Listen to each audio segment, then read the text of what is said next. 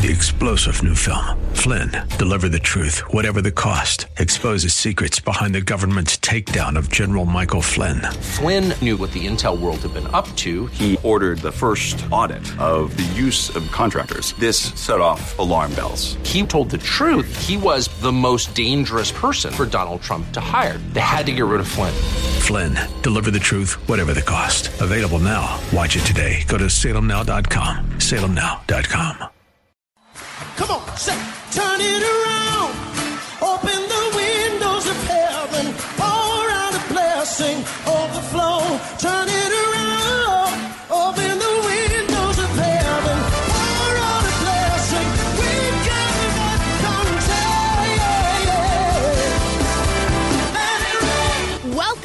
Beyond the Veil, a ministry of Dayspring Chapel. Arise, shine, and excel. Located at 1628 Hyde Park Ave in Hyde Park, Massachusetts.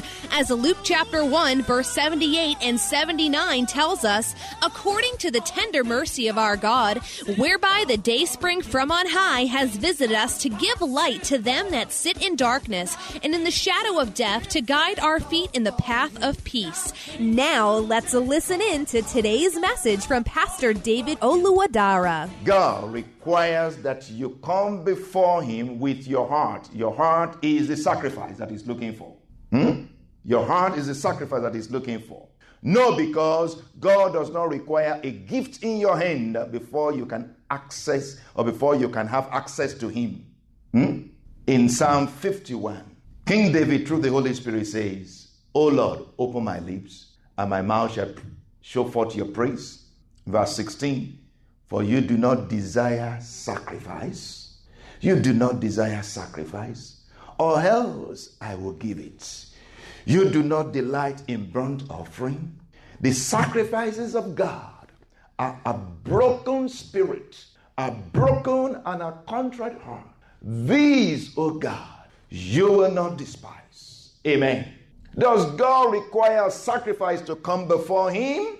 No and yes. God does not require sacrifice to come before Him, but He requires your heart as a sacrifice. Your heart is the sacrifice that He requires. And Psalm 51, verses 15 and 17, the Holy Spirit through King David says, Sacrifices of God, the sacrifices of God are a broken spirit, a broken and a contrite heart. These, O God, you will not despise. If your sacrifices, the sacrifices in your hand, are coming from a bad heart, God will reject them.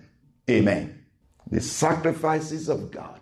This is very, very powerful, powerfully insightful in the Old Testament that King David had an understanding of this that all these sacrifices, all these sacrifices, they are not even what God is looking for. What God is actually looking for is what? Repentance. Repentance. A good heart. God is looking for obedience. Isn't that the word of the Lord to King Saul? Obedience is what? Better than sacrifice. Obedience is better than sacrifice. God is not looking for sacrifice. God is looking for obedience. God is looking for repentance. So King David says, by the Holy Spirit, the sacrifices of God are a broken spirit, a broken and a contrite heart. These, oh God, you will not reject. God will never reject uh, repentance. Repentance is so powerful, so powerful that oh, you look through the scripture, you see. God will say to somebody, I'm going to destroy you. I'm going to kill you. And the person turns around and says, Lord, I, I repent.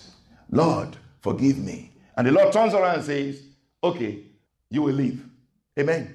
God is so merciful, so merciful that when we repent, He lets us go. Amen.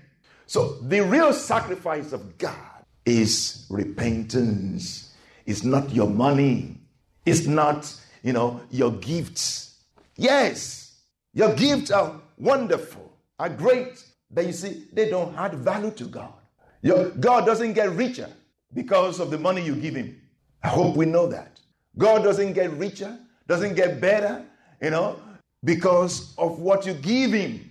But what really rejoices the heart of God is you, your obedience. You are the gift, you are the sacrifice.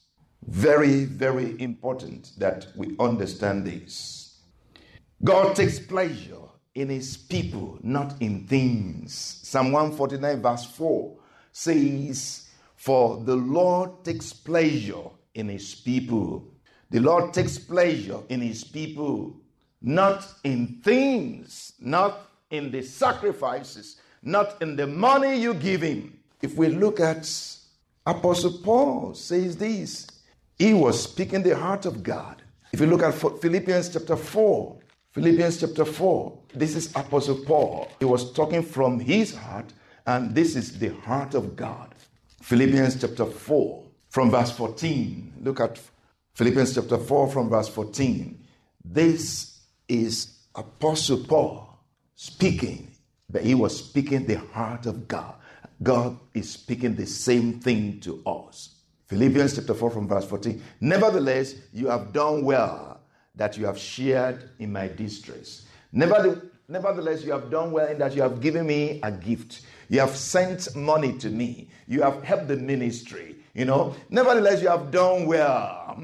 Then it says in verse 14, Now you Philippians know also that in the beginning of the gospel, when I departed from Macedonia, no church shared with me concerning giving and receiving, but you only. So he was telling them a story that, you see, you know that in time past, nobody gave me anything. No churches sent me any money. No churches gave me anything concerning giving and receiving. For even in Thessalonica, you sent aid once and again for my necessities. This is verse 16. For even in Thessalonica, you sent aid, you sent money, you sent gifts once and again for my necessities. Verse 17. Not that I seek the gift, not that I seek the gift, but I seek the fruit that abounds to your account. This is the thing. You need to get this. Not that God seeks a gift, not that God seeks a sacrifice, not that I seek the gift, but I seek the fruit that abounds to your account. Indeed, I have all and abound. I am full, having received from Epaphroditus the things sent from you, a sweet smelling aroma, an acceptable sacrifice, well pleasing to God. Amen. What you sent to me it's a sacrifice to God. It's well pleasing to God. But really, God is not looking for a sacrifice. I'm not looking for a gift from you, but I desire something that will abound to your account. It is to your benefit because it is more blessed to do what? Give. To give than to do what? Receive. Amen. It is more blessed to give than to receive. You have done well that you have given me. But it's not because I want it or I desire it. It's because when you give, you are blessed. Amen. There are people who will say, I don't need what you are giving me. Hmm? I don't need what you are giving me, but I thank you and I receive it. Why? Why are they receiving it? Because they want you to be blessed. Amen. They receive it not because it changes anything about them. But they accept it because they want you to be blessed. Because it is more blessed to give than to receive. What is it to give a king something? What is it to give a big man something? What you give him doesn't make him any richer. Amen? Doesn't make him any better. But you will be blessed because you give to him. Amen. Very, very important. And you see what Apostle Paul did there in verse 19, the scripture that we normally quote, and my God shall supply all your needs according to his riches in glory by Christ Jesus. Why did Paul pray this prayer? Because the people gave. And he said, Because you gave, my God shall supply all your need according to his riches in glory by Christ Jesus. Romans 12 Romans 12. And so, dear brothers and sisters, I plead with you to give your bodies or to give your life to God because of all He has done for you. This is New Living Translation. And so, dear brothers and sisters, I plead with you to give your bodies, to give your bodies, to give your life, to give your life, to give your spirit, your soul, your body to God because of all He has done for you. Let them be a living and holy sacrifice. That's what God is looking for. Your life to be what? A sacrifice. He's not looking for money from you, He's looking for your life to be what? A sacrifice, to be a gift. God is not looking for dead sacrifices. God is looking for what? Living sacrifices, spiritual sacrifices. He said, the kind He will find acceptable. This is truly the way to worship Him. The potency of your prayer, listen to this the potency, the power of your prayer, of your prayer sacrifice is predicated on your life being a sacrifice. Let me say that again.